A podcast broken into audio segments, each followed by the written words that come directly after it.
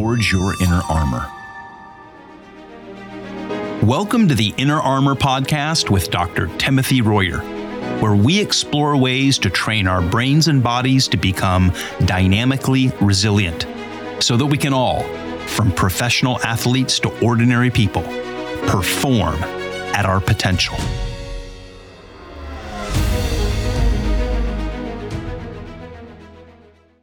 Welcome back to the Inner Armor Podcast. I'm here with Dr. Royer. It's good to be with you, Greg. I love that last episode. If our listeners haven't listened to it, make sure they pick that one up. You bringing in those three movies, that was awesome. I love that thinking back on those. Yeah, we were talking about the Come to Your Senses episode, which was the previous episode. Take a listen to that.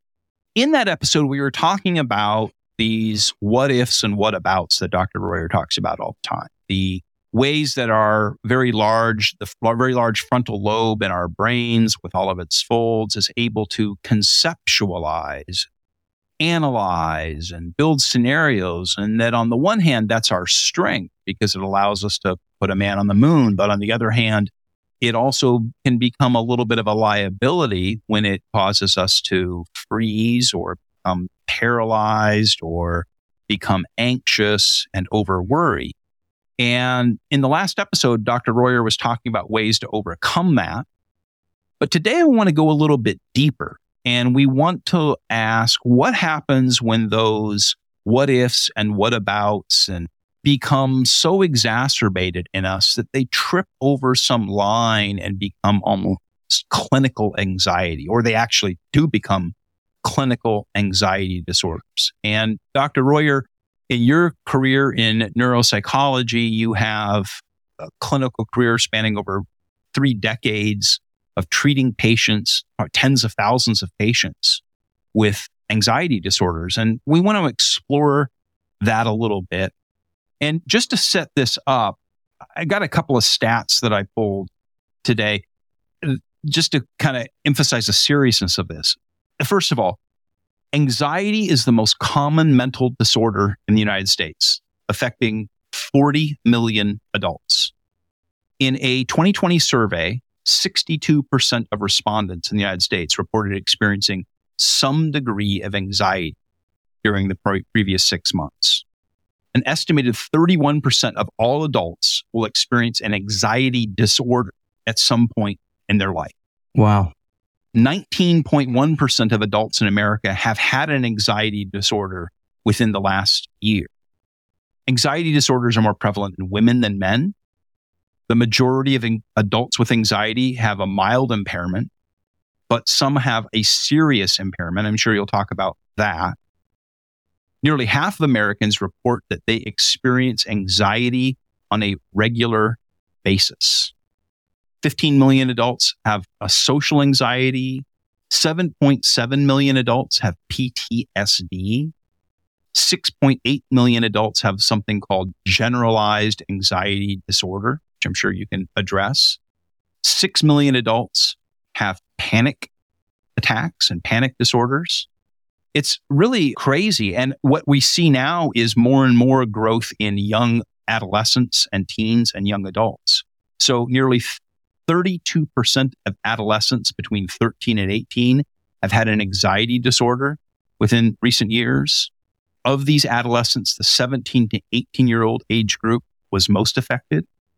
And generalized anxiety disorder was found to affect twice as many adults between ages 26 to 49 as compared to people over 50. So we could go on and on and on, but there's something going on here. And the trends in these kinds of medical reports are that anxiety disorders are just accelerating out of control uh, every year, getting more and more and more. So, from your three decades of experience clinically in this, let me just throw this out to you.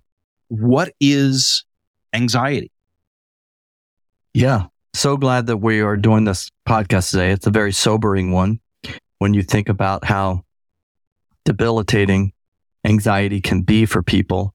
I've had people refer to it in a lot of different ways, but one that kind of jumps out at me is a year old boy talking about when we were able to help him manage his anxiety and that it, he said, I always felt like I was in this prison cell that I was trapped in and there was no way to get out. And now I have the key that I can open the door. And, uh, and that visual image of what that must be, like for a child or middle schooler, it's just overwhelming, really. A time when we should, I mean, every time in our life, we should be able to access happiness and peace, but especially think as a child, you know? So, you know, the first thing we have to think about is getting the the language correct about what we're talking about because this happens when we're talking about these things is that they become very subjective very hard to measure. What we do is we actually measure this through eeg technology to reading the cardiovascular system leaning into the nervous system and really getting objective quantifiable measures.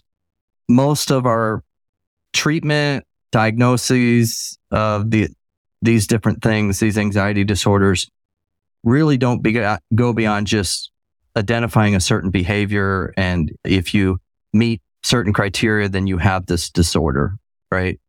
But really making it quantifiable is super important. So as we start, start the discussion, we got to get some of our terms correct. And you have fear, which every living creature should have because there are things in the environment that you should fear fire uncontrolled, you should fear. You know, animals chasing you, you should fear. There are things that are just naturally occurring that we all experience fear. Person that says that they don't experience fear is not aware of themselves because we all experience fear at some level. Hey, hey Doc, but, can I can I just ask a question here about yeah. those kinds of fears? Right? I mean, obviously, as you say, there's certain things. I mean, you're you're you're you're not safe if you're not afraid. I don't want my I don't want my child walking close to the edge of the cliff or hiking, right?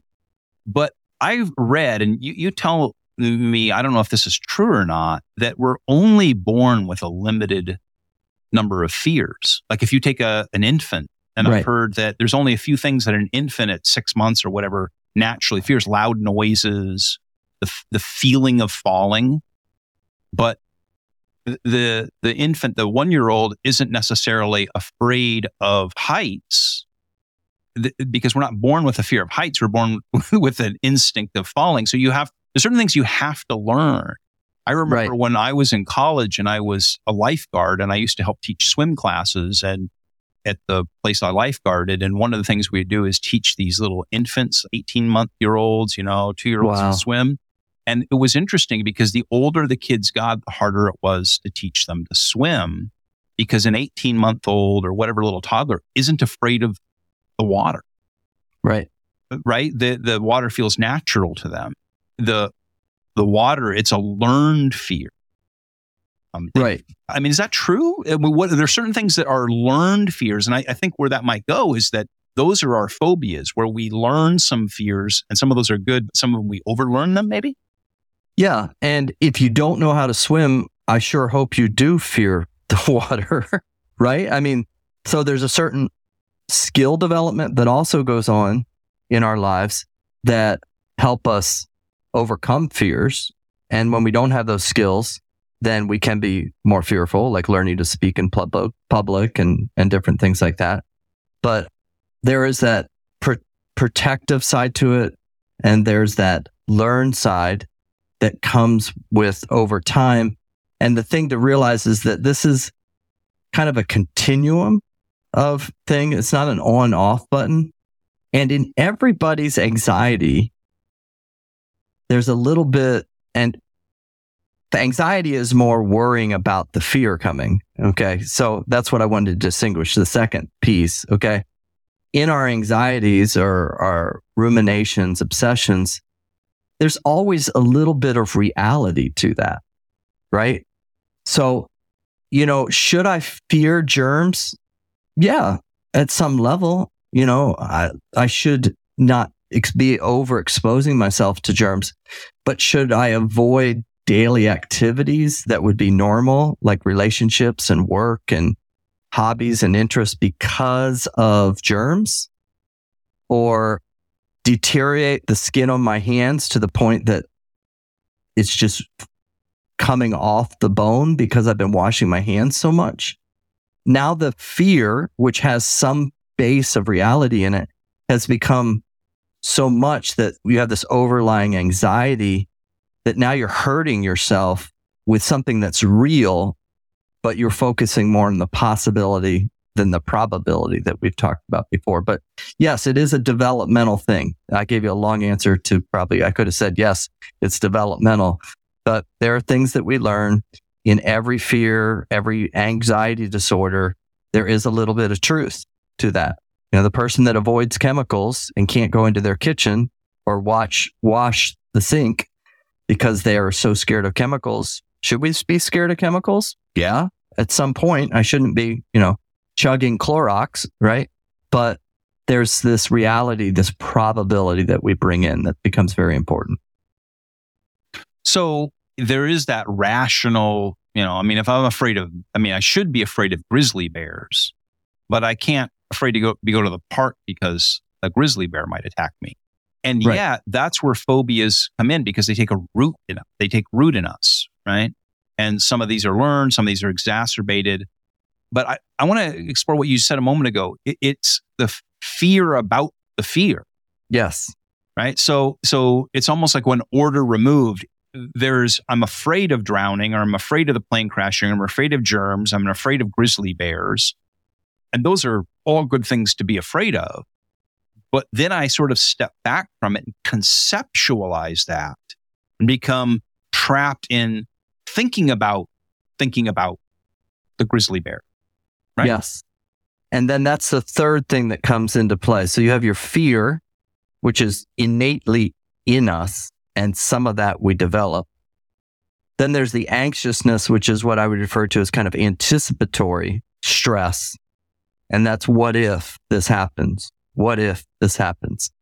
And then comes the avoidance, the avoiding the situation or finding ways to stay away from that thing to the point that it becomes problematic. So I'm going to give you a little story that'll kind of explain this. So a couple years ago, my wife and I, Amy, we moved. Uh, the kids are all grown now, so we we left Michigan after 26 years. How we stayed there for 26 years, I'm not too sure. I love Michigan, but the winters are brutal, especially growing up in Tampa as a kid. So I was glad to move to south southern southeast Georgia to the coastal islands area and down in Southeast Georgia, we have something called the Okefenokee Swamp. Okay. yeah. Which I'm thinking, who wants to go visit a swamp? Well, if you're ever within two or three hours of this place, you've got to go see it. I mean, it is yeah. absolutely gorgeous. Well, what the Okefenokee is known for is its beauty, but it also has a high abundance of alligators, right? Uh, alligators. So the the first eight times we were there, we went on this boat tour where you get on this flat bottom boat. It's fantastic. And you can see the gators and they're, you know, and you can also see all the wildlife and everything's beautiful. Well, one time we were there and we noticed people out in kayaks and canoes and stuff. So my wife had this great idea that we're going to get a kayak for half a day and we're going to kayak the Okefenokee. And I'm like, okay. So we go do this and we get in this double kayak and it's it's a four hour deal that we're by ourselves. I don't know, like they just let us go, right? Here's your paddles, your life vest, and go. The swamp's only like four feet, six feet deep. So it's not like you're going to drown, but you got these, I mean, thousands of gators out there, right? Interesting enough, they report that they've never really had an incident with these gators in, you know, 50, 60 years, which is crazy with all the visitors there. So we go on this tour. Long story. Go on this tour, or we have a self guided tour, and it's this big loop. Okay. We've done three hours and 50 minutes of a four hour loop. I can see where we're going to finish up, which is about a half a mile away, straight away. But at this moment in time, the river narrows, or the canal that we're on narrows to about three to four feet. I'm going to say four feet. And you have to go through this four foot inlet to access the rest of the river that's normally about 30 feet wide. Sitting right at that little inlet is this gator that's about nine feet long. And he's on this mud pile with his nose kind of hanging into this three or four foot inlet that we now have to pass through with our double kayak. Can you get the picture? Can you Oh, see this yeah. thing? Yeah, Okay. I, I've yeah, I'm not I'm not digging it. I mean, No. I mean, this guy's huge, right? And you're looking at it, and I'm looking at the where we got to go, and I'm thinking three hours and 50 minutes back the other direction to work around this gator. They've told us the gators aren't going to bother us. And we literally are going to have to come within six inches of this guy's nose. Okay. oh no. Right. So we're in a double kayak. Amy's in the front. She starts paddling, you know, pretty quickly. And we get through the inlet and we get slightly stuck. And I'm in the back. Oh, oh, oh, oh. This gator's huge face and snout is literally, I'm not joking, it's six inches from touching the kayak oh. right off of my left shoulder. way. And No. this guy has his eyes closed, and all of a sudden, he opens, those eyes roll back, Oh, and he looks at me. This is like a horror movie. Oh, yes. And Amy finally gets us unstuck, and we take off. I mean, I, pr- I, I almost peed my pants. I mean, I was so oh, that's horrible. nervous, right? But we get through and we go through the other side. So I'm, I, there is a point here, but you guys can picture this, right? Well, in our lives, we have these gators, okay, that stand in our path. Okay. Now, this one was pretty overwhelming, but many times it just starts off with like a three foot or two foot gator that with my paddle, I can definitely take care of. But I start to avoid the gator. Okay. Is instead of going through the inlet, I go back around. Okay. And the first time I go back around, I now ingrain a pattern in my ability to adapt or deal with this little gator. So that the next time I come back to the inlet, the gator he isn't any bigger, but in my mind, he becomes bigger, right? And so I then take a wider route of avoidance to, and I won't go through the path. And I keep doing this over and over again. And if I do that enough, I actually start to develop this, what we would refer to as an anxiety disorder, because this thing, the plane, the elevator, the germs, the social situations, the getting out in public, public speaking, these things become larger than they really are. Now, in my scenario, the gator was pretty big, but this little gator becomes like this 20 foot gator that the inlet only seems like it's a foot wide and there's no way through. And so every time I avoid it, it makes it harder for me to get through the passage again. Right. Yeah, right. And the only way to get through those fears or to get to deal with or manage those fears is to go through them, is you have to carve that path. I mean, the experienced kayakers out there, they don't even pay attention to it. They just, I mean, I've, I've watched them out there when we were going the other tours. They just cruise right on by these gators. They stop and take a picture of the guy. Like I, I, there's no way I could have done that. But if I'd gone through enough and done that six, seven, eight times, I would probably stop and take a picture. And if I really look back at the statistics and the understanding of these things, that they don't want to get in a situation with you, you know, they just want you to leave them alone. So anxiety are like these gators that sometimes they grow bigger and bigger in our mind but there's still maybe just a little guy that we can we got to go through it to conquer it. Does that make sense? Yeah. So I hear you saying that in some sense you reinforce the fear. So every time that I avoid that thing, in a sense, I I groove that. Right? It's almost like what, like operant conditioning, right? So every time I avoid getting a, on an airplane, every time I avoid this or I avoid that, I have grooved that into my neural pathways to avoid it, to avoid it, to avoid it, and I, and I make that deeper, right? Yeah, it makes it deeper the avoidance becomes more and more.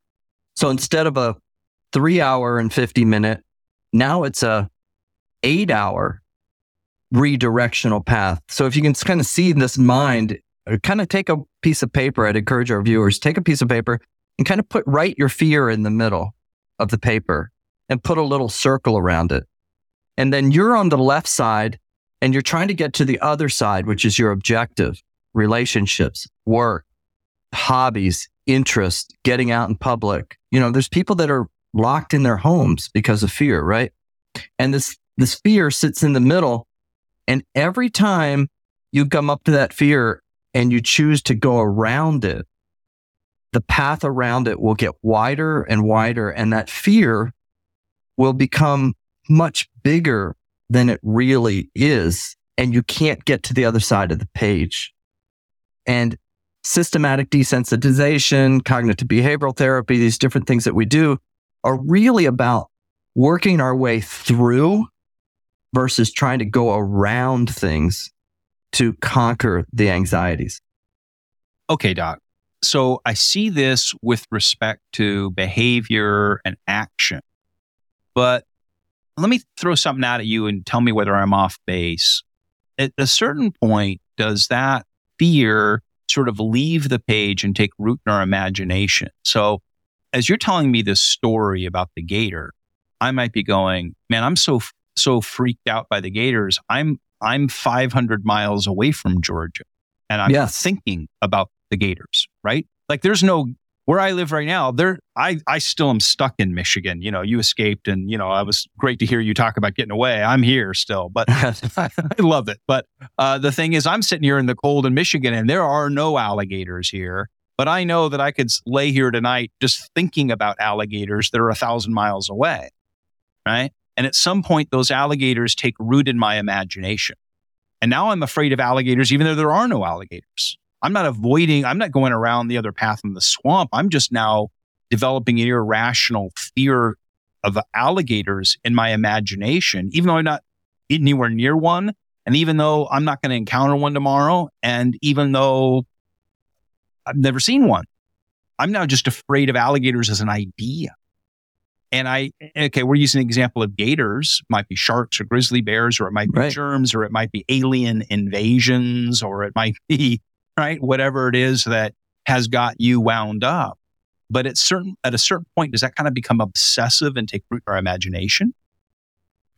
Yeah. And it starts to take over this this small two foot gator that's on this little swamp in southern Georgia is now encompassed the whole intercontinental continental United States in my mind, right? And I can't move on f- with life. And that's where it goes from normal fear, anxiety. Should I be scared of the gator? Yes. But it becomes irrational to the point that I cannot function. I can't move forward. You know, what is your gator that you fear? Right. And when does that get to a point that it immobilizes me or I cannot move forward or I become obsessional about things? You know, is it not good to leave, you know, your stove on? Absolutely. But do you, are you going to check your stove 500 times in a day? And I know people, I've worked with clients who have do check their stove 500 times a day. So that takes over your every part of your being and your autonomic nervous system now is living in sympathetic with something that yes is rational. You know we don't want to leave our stove on but i i have to be able to let go of that at some point. Some of that is also physiologically within inside some people that certain pathways are are are initiated that then get attached to different things like germs or leaving the lights on or leaving the iron plugged in or those kind of things, which are these phobias. You have different classifications too of anxiety disorders. In the past, before the current DSM, you know, we had a bucket of anxiety and almost everything that you can think of was in there PTSD, panic attacks, agoraphobia. But now with the new DSM 5, they categorize into three categories. You have your anxiety disorders, which are like generalized anxiety, your panic attacks are in there, phobias are in there. Then you've get your uh, obsessive compulsive disorders, which now have their own category that used to be a subset of anxiety disorders, but there is a unique thing going on in obsessive compulsive disorders. And then we have our trauma and stressor related disorders, which in the past was categorized just under anxiety, but now it has its own category. And these have different characteristics to them. So trauma and stress related disorders that have an anxiety component. In that situation, somebody actually experienced an event. Okay. They got attacked by an alligator. Okay. Or they were in a war situation or they were stuck in a trauma, trauma situation where they were getting abused physically or sexually as a child. And their nervous system had to react in a sympathetic, highly sympathetic way to protect them. Like their nervous system wasn't going to let them sleep because they didn't know if the trauma was going to come again or they, if they were going to get hit again, you know, or abused in some type of way. So their sympathetic nervous system in these trauma disorders protected them, kind of grooved this pattern of being on high alert all the time. But now that they're out of that situation, they can't ungroove it and they're stuck in it. So something that brings back a memory like a smell or a sound or a person or a situation brings back these real events from the past into the present. That's those, these are different categorizations of anxiety or fears. Some are brought on by real events. Some are brought on by more imagination or creating these events in our mind. Doc, I've got a theory here. Tell me if I'm off base. But when we look at the acceleration of these anxiety symptoms or disorders in the population over the last 20 something it coincides with the explosion of media, social media, and all of this. And so I want to rewind the clock 100 years, 200 years. And the average person, isn't it you know, they, they have localized fears. So if you live in the Okefenokee swamp, you know, you see alligators. If you live in the Rocky Mountains, you see grizzly bears. If you live on the coast of wherever, you see sharks. But, you know, most people aren't exposed to all of these things. They, they have their local fears. Like when I've traveled around the world, things that absolutely freak me out like you go down to, you know, I've been to jungles, different parts of the world, and I'm just creeped out by the jungle because there's all kinds of slithery, crawly snakes and stuff in there, right? And I'm real comfortable because I grew up on the coast in California. I'm real comfortable with the beach. I'm not afraid of sharks, and I'm real comfortable in the mountains with the grizzly bears because those are known things, right? But it's all these unknown things, all these slithery, creepy things that I'm unfamiliar with, right? Well, the average person 100, 200 years ago only had the things around them and they learned to cope with them. But th- then what happened is we had the exposure of media. And right. now I can get pictures of alligators and pythons and, and Ebola outbreaks. And I, I, and now I'm exposed to all of these things and on my television, on my computer screen, in my timeline, on my timeline and social media feed on my phone and I see things that really aren't anywhere near me that I'm not actually really exposed to, but they fill the media, they fill the, you know, the LCD screen in front of my eyes. And I start developing fears of things that really aren't present. Like, like I've heard people point this out, and I think this is just kind of generally true. If you ask most people, are you afraid of violent crime, or is your perception that violent crime is happening all around you, most people are like, I'm absolutely freaked out by violent crime. And then you say, have you or an immediate family member ever been the victim of a violent crime? And most people would say no. But I see it on right. TV, but I see it on TV every night. And every night mm-hmm. there's a shooting somewhere. And so I get the perception that there's shootings everywhere.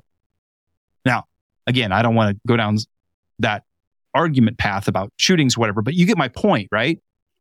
So when we look at the explosion of these anxiety disorders, how much of it is exposure to things that trip our imagination and anticipation and expose us to the perception, that the world is more dangerous than maybe it actually is. Yeah. Or there's also a protection from not having that. There might be dangers out there, but do we have to know every single thing that's going on? You know, and I think in our sense for maybe being in too much control or knowing too much or not being able to just lean in being present with the people around us and the circle we're in uh, because of our access to media our brain takes in so much more than it can manage like i think of a few weeks ago there was that plane crash i think in nepal or or someplace like that like and what was amazing was somebody was taking a picture of all the different people with their iPhones that were capturing this c- crash. I mean, just iPhones all over the place in like the hills of Nepal. Like what in the world, right? Like that's, that's just mind boggling that everybody would have a phone that they could pull out instantly.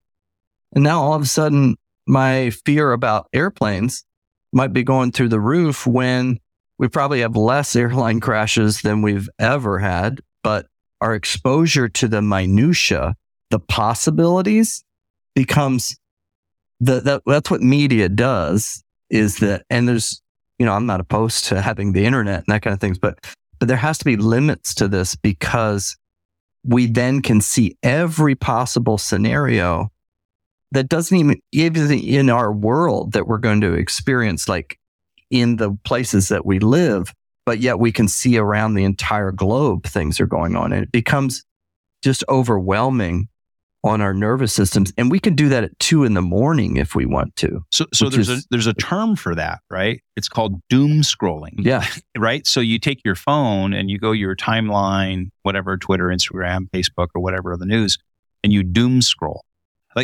Most people don't post happy news right? The, the, the media isn't going to say, hey, guess what? In this little town somewhere, nothing happened today. Right. Right. Uh, you know, no one's going to post a story that Doc and Amy went on a kayak trip for four hours and nothing happened. Right. It's only going to be if they got ate, eaten by the alligator or a picture of the alligator that I post. Right. Right. And so then what happens is your, your feed is full of this stuff and they call it doom scrolling, just going through one thing after another after another. And, right. you know, what it does is it feeds our anxiety. And when you look at the explosion of anxiety among teens, you know, adolescents, young adults, it seems, I don't know, you know, coincidence isn't causality, but it seems coincidental that this is the generation raised on this kind of media. Right. Like we're experiencing all this stuff vicariously through these things. And there's only so much that we have to provide limits and boundaries for ourselves. I mean, even, you know, like we know with, with little kids and parenting wise, we have to provide boundaries for them. Or if they feel like every time they push on the wall, it can move. Okay. That's not a good thing. They need to know that when they, you know, push on the wall, that it's going to stay stable, that there's some boundaries, right? And with this never endless stream of data, it's like there's no boundaries to our possible anxiety.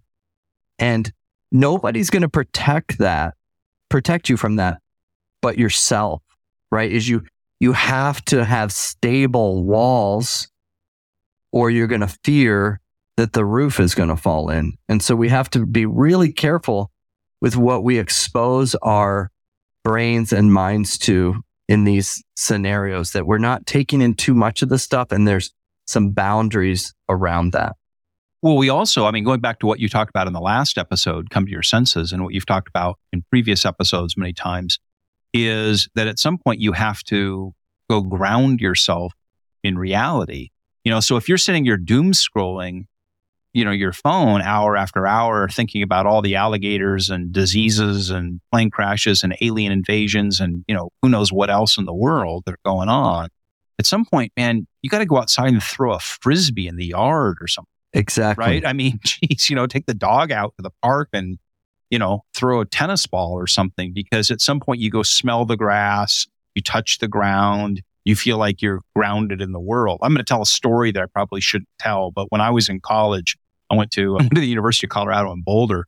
And uh, I'll never forget the Pink Floyd, The Wall, they made a, like a laser movie thing of it, like this immersive 3D thing. And I remember it, it came to the planetarium at a CU when I was a student there. And me and my friends, we were college students, you know. So anyway, we go to the two hour Pink Floyd thing and it was super yeah. freaky and weird, right? Yeah. I mean, it was like mind bending.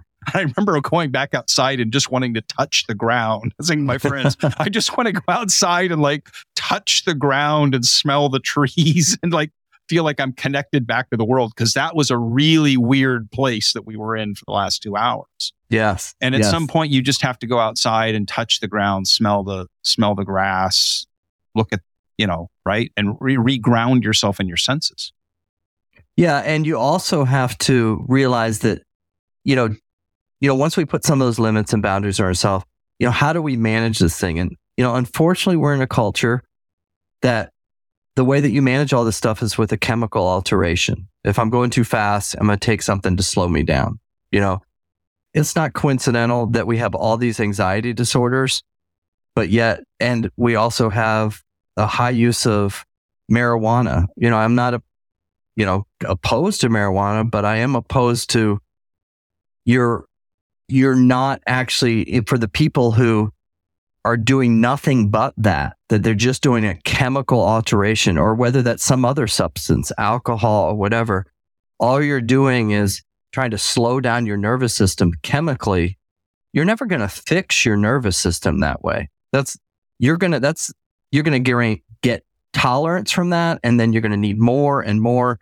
And you're just not going to ever deal with the problem. And that's where you know, at Inner Armor and Royer Neuroscience, we're about leveraging the power of the autonomic nervous system to work our way out of these things, to work our way out of the PTS groove that we're PTSD groove that we're in. How do we rework our nervous system?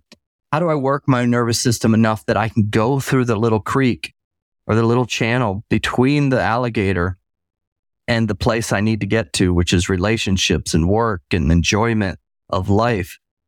you know, that isn't just a chemical thing, right? I remember in the late 80s, I think it was Time magazine that well, that's when Prozac came out and they were talking more about depression, but they said, you know, we're going to be done with depression in the next 10 years. Well, what happened? It got worse and worse and worse. The most significant thing we see right now is anxiety in our on our planet or especially in the United States. Look at the comfort that we experience and the technologies and the things that we don't have to worry about, right? Because of technology. Why is anxiety going in one direction, but yet tech, we have all these technological things that are supposed to help us enjoy life and be less anxious? And yeah, we're not some, in the middle of a war and stuff, you know? Yeah, in some sense, life on this planet has never been easier. And yeah, we've never been more anxious and depressed. And that disconnect. So uh, just as we kind of wind down here and, and, you know, talk about the approach of inner armor and Royer neuroscience, where we begin to recondition the body to respond differently. But you put out that warning about whether we self medicate with, you know, marijuana or alcohol or whatever it is, or we are receiving pharmaceuticals from our doctors right. that just keep us stuck in these loops right? Because they never they never go upstream what we talk about all the time. They never go upstream to ask why am i feeling this way yeah i i liken i'm not opposed to medicine to to address things but medicine is an ambulance that's supposed to help maybe get me through a crisis so i can get from my house to the hospital okay and that i can get to the professionals to work at fixing myself. So when I have, you know, a, a heart attack or something wrong with my heart, the ambulance picks me up. It keeps me on the life support to get me to the cardiovascular surgeon, right? That's going to help me. But if the ambulance is still driving around the streets for six hours, for six days, for 60 days, for six years, I'm still driving in the ambulance and I'm not doing anything to fix my heart. The ambulance has now become a problem. It's be- rather, it's become going back to your first anecdote of this episode. It's become a prison. It's a prison, right? And I get it. Xanax helps you with your panic attacks, and I wouldn't take that away from somebody, anybody with that. But I want to ask you, what are you doing to leverage something that's far greater than any pill that you can take? And that's the human brain. What are you doing to use available technology we have to see what your brain is doing in real time and how to operantly condition it to be stronger. If you're not doing anything, you're going to be stuck in the ambulance. And guess what? 30 years from now, now the ambulance is going to drop you off and you're still going to have the same problem because none of this fixes it. It's just a band aid for a temporary sense of resolution. Wow. Well, and as you say, Inner Armor and Royer Neuroscience are there to help us to begin to sort of get past that ambulance and to begin to actually treat, you know, as you, to your example, to actually fix the heart, be able to fix the body and the mind and be able to improve that mind body connection so that we are able to overcome these things and not be, as you say, continually just having to be in the ambulance or continually having to have these kind of medical or uh, medicinal interventions and to be able to treat what's really going on. So if you'd like to learn more about that, go to forgeinnerarmor.com and you can find the ways that Dr. Royer and his team are working with elite athletes and ordinary people and everyone in between to begin to help them to perform at their potential and help you to figure out how you can reach your potential. Because as Dr. Royer says, your capacity, your ceiling is greater than you could ever imagine. And so find a way to reach that. Doctor, thank you so much for being with us again today. Yes. And I want to just say one last thing is everybody out there with these major anxiety disorders, we want to help you in some way. Okay. And please lean into us. We want to be a resource for you. Okay. Amen. Thanks, Doc. We'll talk to you next time. Okay. See ya. This has been the Inner Armor Podcast. You can find it wherever you get your podcasts. Would you please follow or subscribe and make sure to leave us a review or comment? You can learn more about Inner Armor, Dr. Royer, and how to perform at your potential by going to forgeinnerarmor.com.